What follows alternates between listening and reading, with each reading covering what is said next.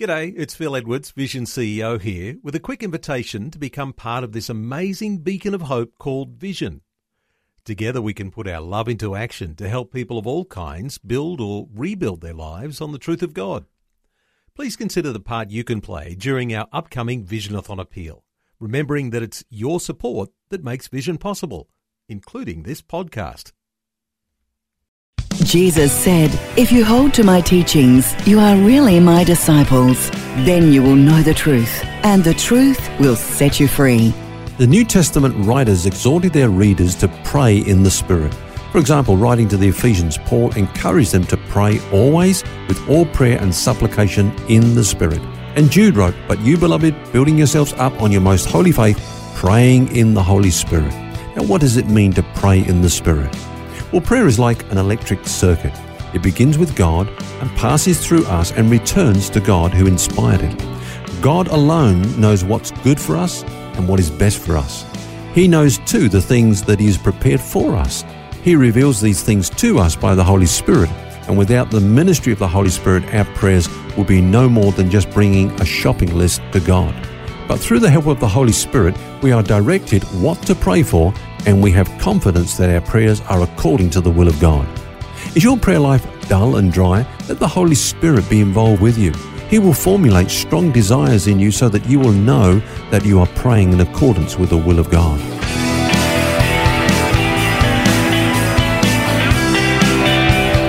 This is Set Free with Ken Legg. Well, we've covered a lot of ground this week about the Holy Spirit, our helper. And this is surely one of the most important aspects of the Holy Spirit's ministry, helping us to pray according to the will of God. Ken? Yeah, that's right, Phil. Uh, once again, you know, I believe that every major doctrine of the New Testament is illustrated for us in the Old Testament. So this doctrine that we're sharing today is depicted in an incident that occurred when Israel were journeying through the wilderness. You remember the Amalekites mm-hmm. came out to block Israel's path, preventing them from going into their territory, and then this big battle took place. Mm-hmm. Um, Moses then went up the hill with two other fellows, and uh, uh, he lifted up his hands. And uh, as long as his hands were lifted up, then Israel prevailed. But when he let them down, then the enemy prevailed. That's right. Yeah. So uh, Aaron and Hur, they assisted by lifting up his hand. So what does all this represent? Well, actually, uh, in that battle, God was revealed by another name called Jehovah Nissi, or some say, people say Nissi. Nissi, yeah. Yeah, which means the Lord our banner. Okay, so all the time Moses lifted up his hands to the Lord, the Lord was their banner in the battle. Uh, but when, of course, his hands dropped, then that's a picture of the fact that the Lord was not their banner. Mm. Now, what's all this about? Obviously, God was teaching that the upraised hand is a picture of prayer. When we seek the Lord, when we draw upon His power mm. and uh, just embrace His grace, of reach out to Him, really. Exactly. Then we are, you know, obviously He is He is our banner. The Lord is our banner. Uh, let me just give a couple of examples of that, Phil. In Psalm 28, verse 2, the psalmist says, Hear the voice of my supplications when I cry to you, when I lift my hands toward your holy sanctuary.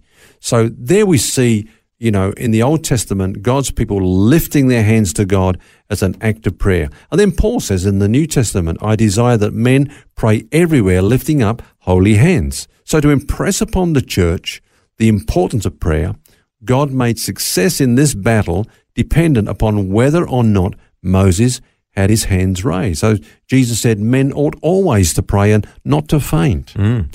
It's like as if the Old Testament, that story there, is really illustrating a New Testament truth. Is that is that right?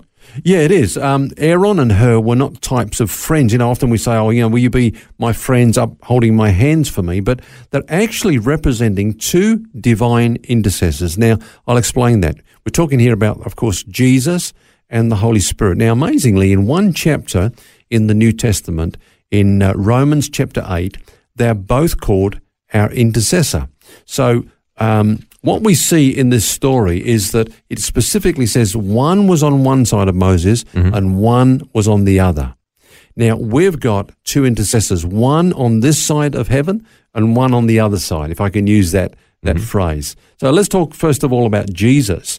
In Romans chapter 8 and verse 34, we read this Um, who is he that condemns? It's Christ who died, and furthermore is also risen, who is even at God's right hand making intercession for us. So in heaven, Jesus is there uh, as our inter- interceder. What does that mean? It means that everything we do goes through him. That's why we pray in the name of Jesus. Jesus perfects our imperfect prayer mm. and, and presents them, you know, perfect before the Father. So he's on that side of heaven. Now, what about the Holy Spirit? Well, he's on this side. He's indwelling us. Um, you know, in Romans chapter 8 again, if I can go back there, verse 26, Paul says, Hey, we've got a problem. Houston, we have a problem. okay, what's the problem? We don't know what to pray for as we ought. We've got that problem. What's the will of God in this situation? Um, what should we pray for? Should we pray for deliverance? We're going through a difficult time, or, or what's God's will in this situation? Now, that's our problem, and the Holy Spirit helps us with that problem as our intercessor. Okay, but what about faith in the mix here? Because there might be some people that would say that God actually wants us to be delivered every time, mm. and it's our lack of faith that's blocking that from happening.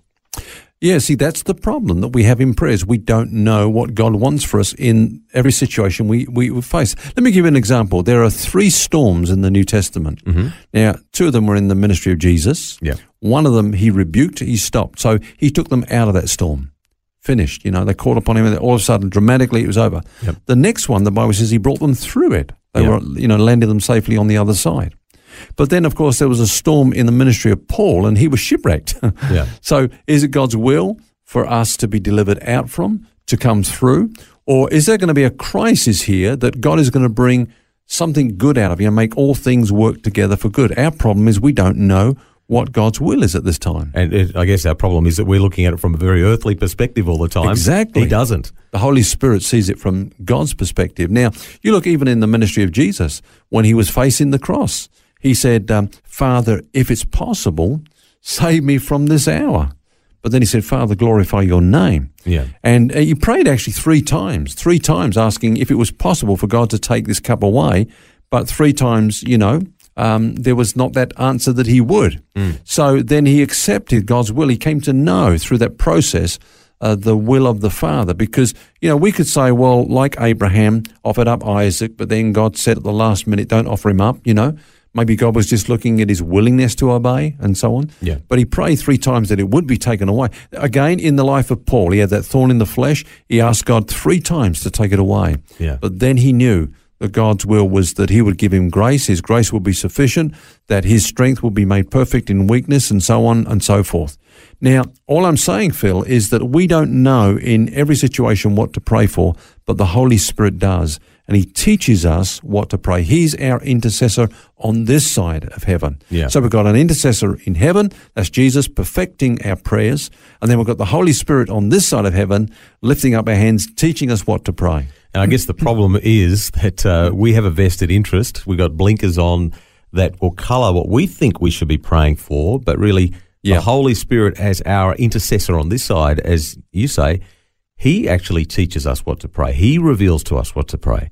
Yeah, the Holy Spirit helps us, is what Paul says. That word help uh, is a very interesting word in the Greek. It means to take hold of something together with someone else. So, okay, let's say there was a table here where we're sitting right now, and you was to say to me, Would you help me to remove this into the next room? Now, if I started to lift it up and then you walked out, well, that's not helping you. You're asking me to do the whole thing. Mm. But no, you get one end, I get the other, and we'll take it out. Now, that's what Jesus is really saying here, that the, or rather, Paul is saying here, I should say. The Holy Spirit will help us in that way. He'll work together with us. He's our advocate. Now, if you ever go to court, I hope you never have to go to court Phil, but you have you have a lawyer to represent you, but he doesn't do the talking for you. He tells you what to say. Yeah. Okay, so he puts the words in your mouth. Oh, when you get in there, you're going to be asked this. This is what you say. In a similar way, the Holy Spirit teaches us what to say in our prayers. So, so here's these two figures: Aaron, who's a high priest, he's a type of Jesus, lifting up our hands on one side. Hur, whose name means light, is a picture of the Holy Spirit on this side of heaven, lifting up our hand, teaching us what to say uh, when we pray.